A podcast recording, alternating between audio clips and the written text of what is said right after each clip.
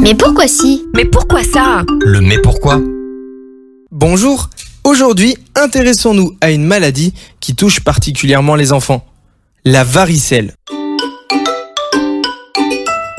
La varicelle est très contagieuse car le virus responsable de cette maladie est particulièrement virulent et dispose de plusieurs moyens pour infecter les gens. Il se propage aussi bien par contact que dans l'air.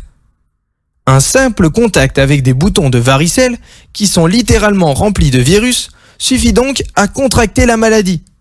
Il en est de même avec les mains sales, les ongles et tout contact avec une lésion de la peau. La varicelle s'attrape aussi en touchant un objet qui a été touché par une personne contaminée. Mais ce n'est pas tout.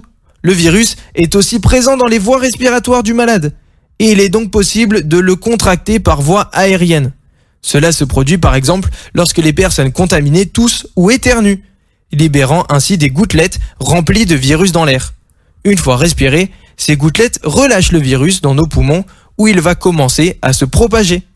En fait, le malade n'est même pas obligé de tousser. Il arrive que le virus sorte avec la condensation de sa respiration. C'est ainsi que le simple fait de dormir ou de rester dans la même pièce qu'une personne atteinte de la varicelle peut causer la contagion. Mais ne vous inquiétez pas les enfants, la varicelle n'est pas dangereuse. Quasiment tous les enfants l'attrapent, ça gratouille, mais rien de dangereux. Et voilà, tu sais désormais pourquoi la varicelle est contagieuse.